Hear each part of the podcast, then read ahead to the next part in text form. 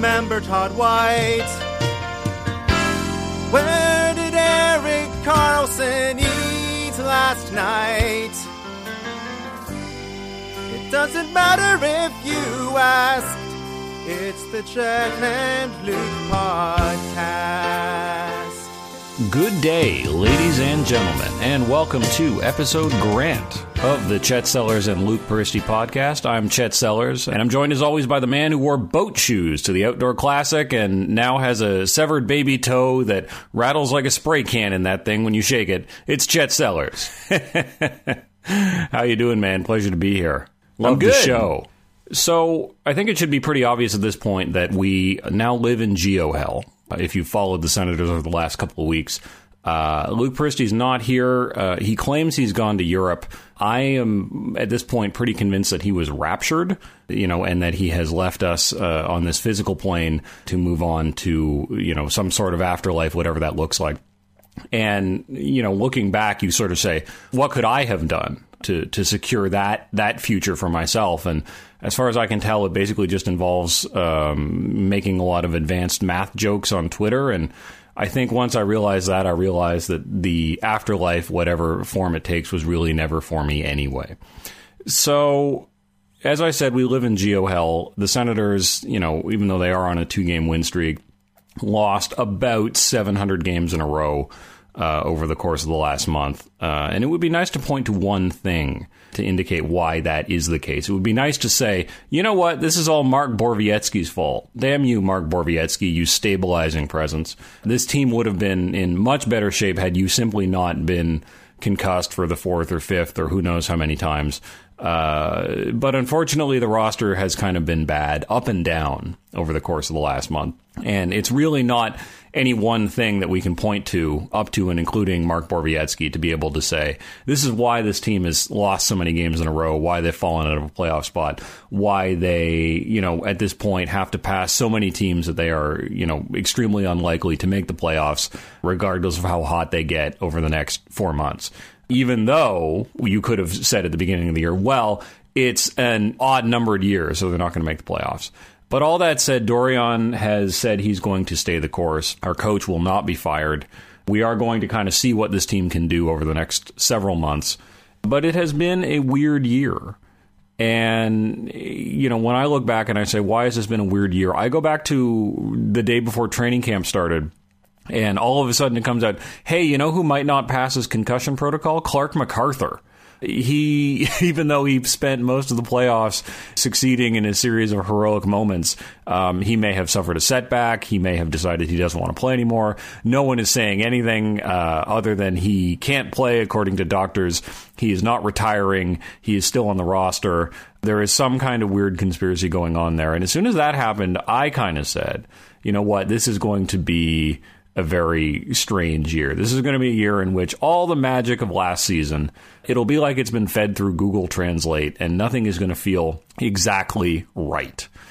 And even though, you know, they are going to play 82 games this year, it's a weird year in which there's a lot of long road trips, there's a lot of back to back games. There are two games in Sweden. There's an outdoor game at minus 20, which we can talk about. You know, they're not going to get the usual 82 game home and away, day on, day off kind of schedule. And, you know, when they miss the playoffs by three points in the first week of April, you can point to any of those things. You can point to the fact that they played nominal home games in Sweden and TD Place as examples of why, you know, they should have done better with this year. They ended up having a screwed up travel schedule. They ended up having a really weird year uh, science tells us that the ideal uh, environment to play hockey in is a giant climate controlled soundless prism, which, as we all know, is really the best environment in which to get your first unit power play going.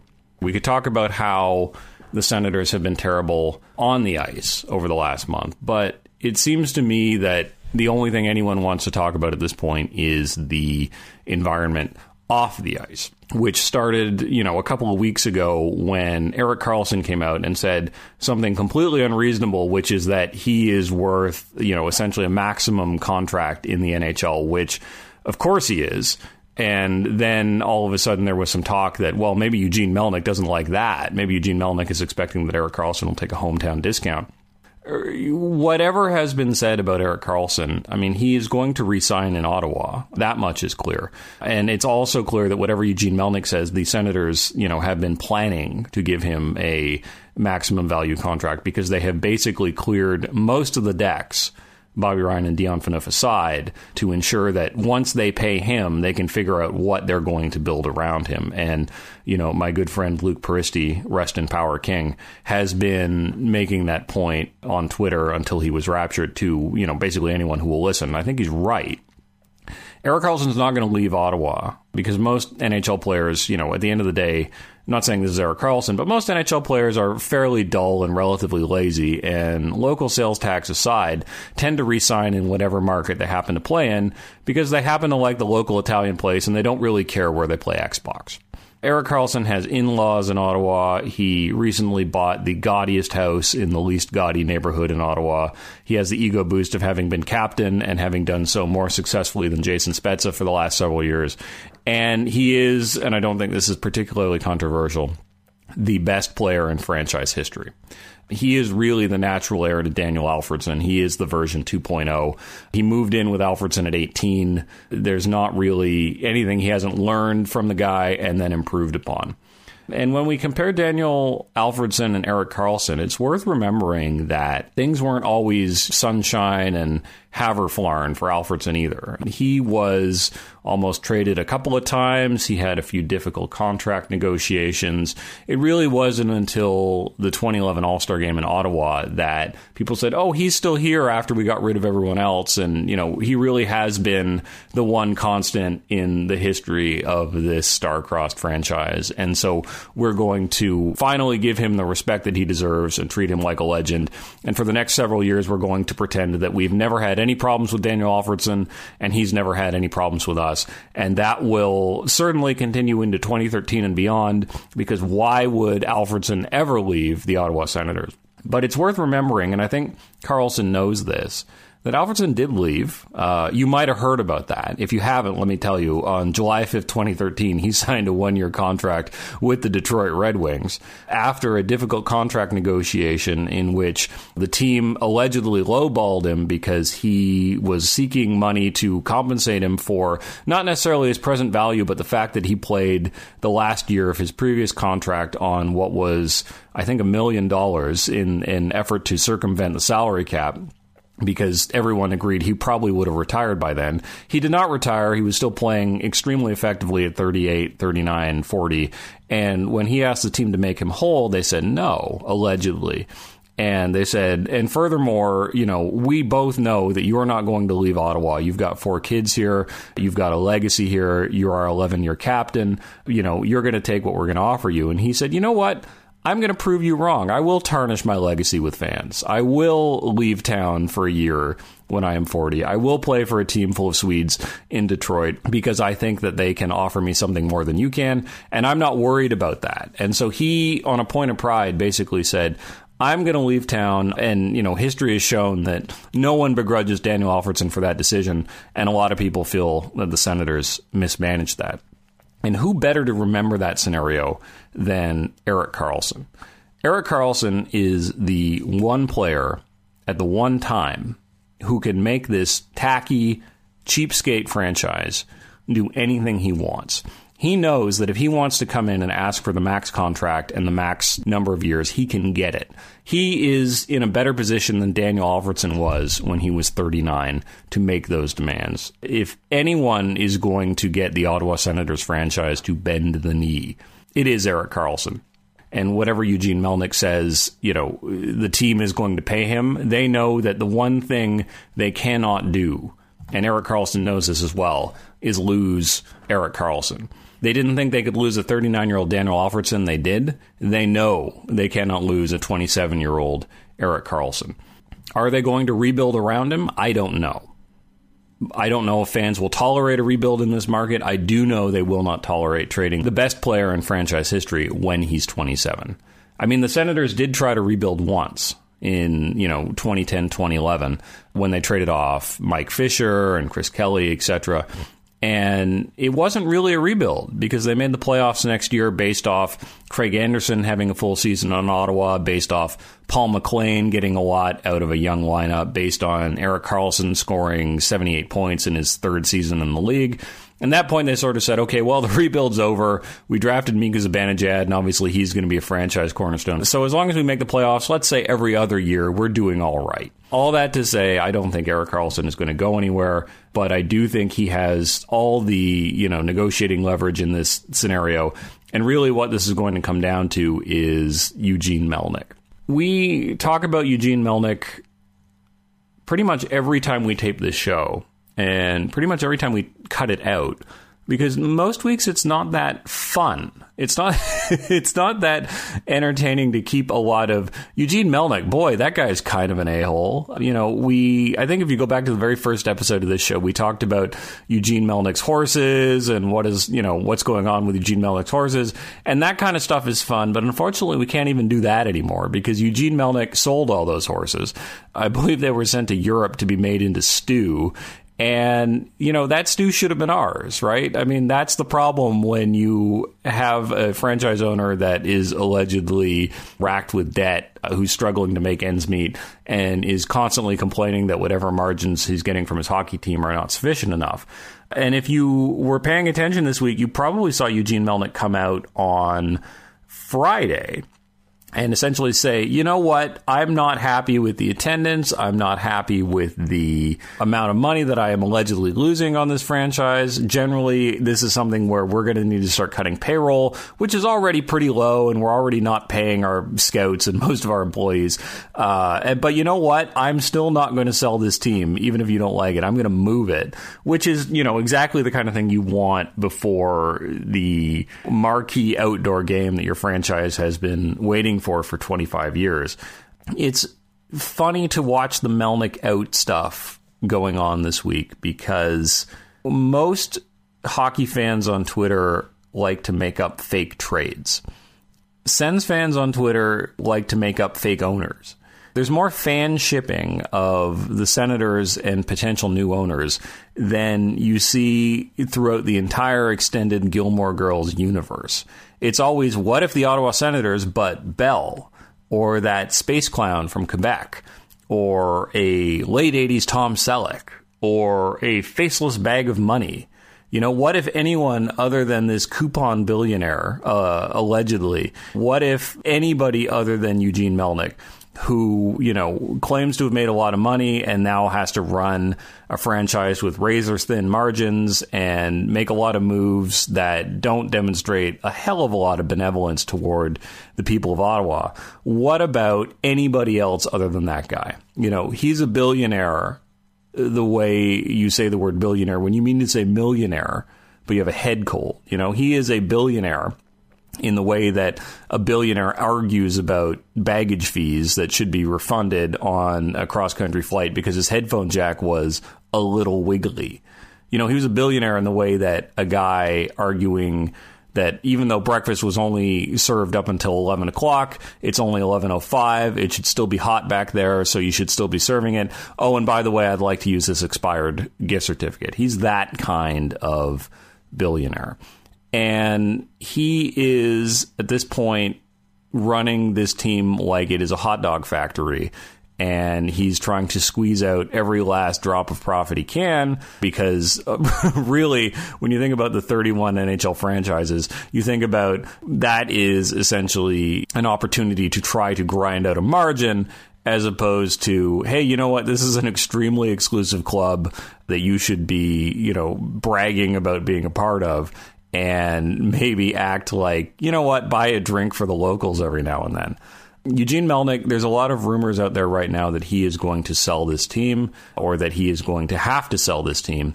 He obviously denies that, but based on the way he's kind of came out on Friday, it sort of strikes you like the end of Macbeth, you know, where he is paranoid beset by enemies. And it seems to me the problem here is not Eugene Melnyk. The problem is the NHL because owners in the NHL largely exist at their convenience. I mean, Bill Daly came out and said, well, you know, we've never heard from Eugene Melnyk that he wants to sell this team. That's irrelevant, right? Because what he he's not saying when he says that is it's implicit that this league is run like a cartel. And when we want him gone, we'll take care of him. You know, and I suspect that regardless of what they are saying publicly, Eugene Melnyk's comments on Friday sort of take him from, you know, kind of the lower third of owners where not really great, but at the same time, we're not dealing with the kind of problems that we have in Arizona or Carolina or Florida. That Friday kind of took him from that to actual problem. And I suspect that when they say they he doesn't want to sell, that just means we haven't found someone that we've decided is going to buy this franchise from him once we make it extremely difficult for him to continue to operate in this league because he does not seem to understand that this is a very exclusive club. When Eugene Melnyk is gone, I suspect the stories that will come out will be legendary. And I suspect that some of the things that we eventually find out that people in this franchise put up with will be jaw dropping and probably get Pope Francis to put Brian Murray on the fast track to sainthood. But Eugene Melnyk, all he needed to do on Friday was come out and say, like it was so easy. All he needed to do on Friday was come out and say, there's a lot of rumors out there about selling the team. I'm not talking about that. This weekend is about the history of the league. It's about the great people in Ottawa. It's about celebrating a game outside. We're just going to have a good time. That is literally all you need to do, as opposed to air every single one of your grievances. Eugene Melnyk is going to sell this team. He says he's not. The league is not says he's not. We all know Eugene Melnyk is going to sell this team. I do not know if as part of that he's going to retain ownership of the Belleville Senators. He would be the perfect AHL owner. Uh, everything about Eugene Melnyk says that he is an AHL owner and not an NHL owner. And I suspect that we are going to see that sooner rather than later. Uh, you know, but who knows? And as I said, all of these comments from Eugene Melnyk came right before the outdoor game at TD Place last night. And I don't know if you've been following the weather in Ottawa, but it has been unreasonably cold for December all week, which again is really God's way of saying that this is not your year.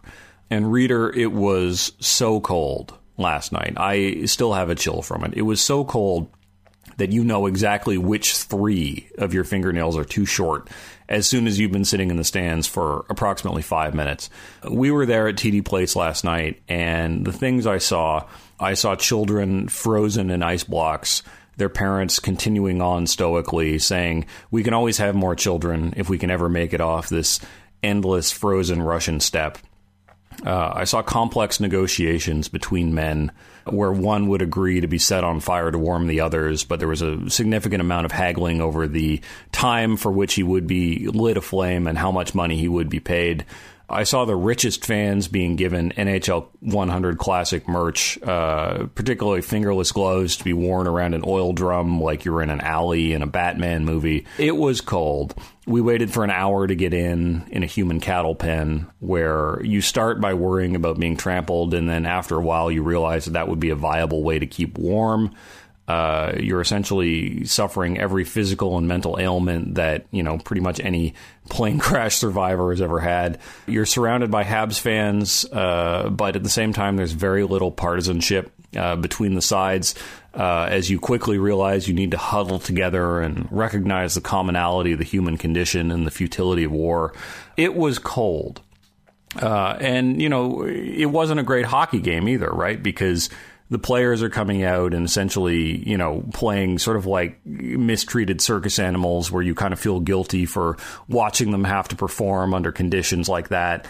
Uh, they were really performing out of fear and not of joy, you know? The game quality was fitting of hockey played in a meat locker on a sheet of granite. The passes were sloppy the, both teams quickly realized you just kind of threw slop at the goalie and hoped that he had frozen up over a few minutes of an action that he wouldn't be able to stop a extremely weak uh, shot trickling through his five hole. By the third period, it was so cold, delirium was setting in.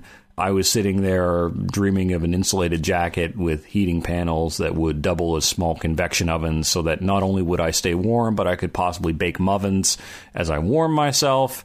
Bryan Adams came out and played a power ballad. it was it was a weird, very, very cold evening. Uh, they won the game. They dominated the Habs. Uh, I've heard some talk this week that that may be what turns the season around, and obviously we'll have to see. Uh, but the point about the outdoor game, and I should point out as well that we paid a lot of money to go to the outdoor game uh, to sit there at minus 20. The point is, there were 34,000 people that did that. Uh, because as tacky and cheap and stupid and star-crossed as the Ottawa Senators may be, we love them. And Eugene Melnyk, when you eventually have to downsize to a two bedroom condo in Barbados, I hope it's full of sand fleas. All right, folks. Well, that'll do it for this week. And we'll see you next year when we will be in 2018. And certainly, as we said at the end of 2016, nothing can be worse than this year, as it turns out. So we'll see you in 2018 and take care of yourselves until then. Goodbye. Whoa, whoa, whoa, whoa, whoa. Christy and Sellers were a couple of fellers who both still live with their moms. Breaking the town's local hockey team down with some microphones on. No other podcast was finer or was more of a hit with the big rig diners. We never thought they'd make it past episode five. Whoa, somehow these dudes named Chet and Parisi are live. Whoa, whoa, whoa, whoa, whoa, whoa.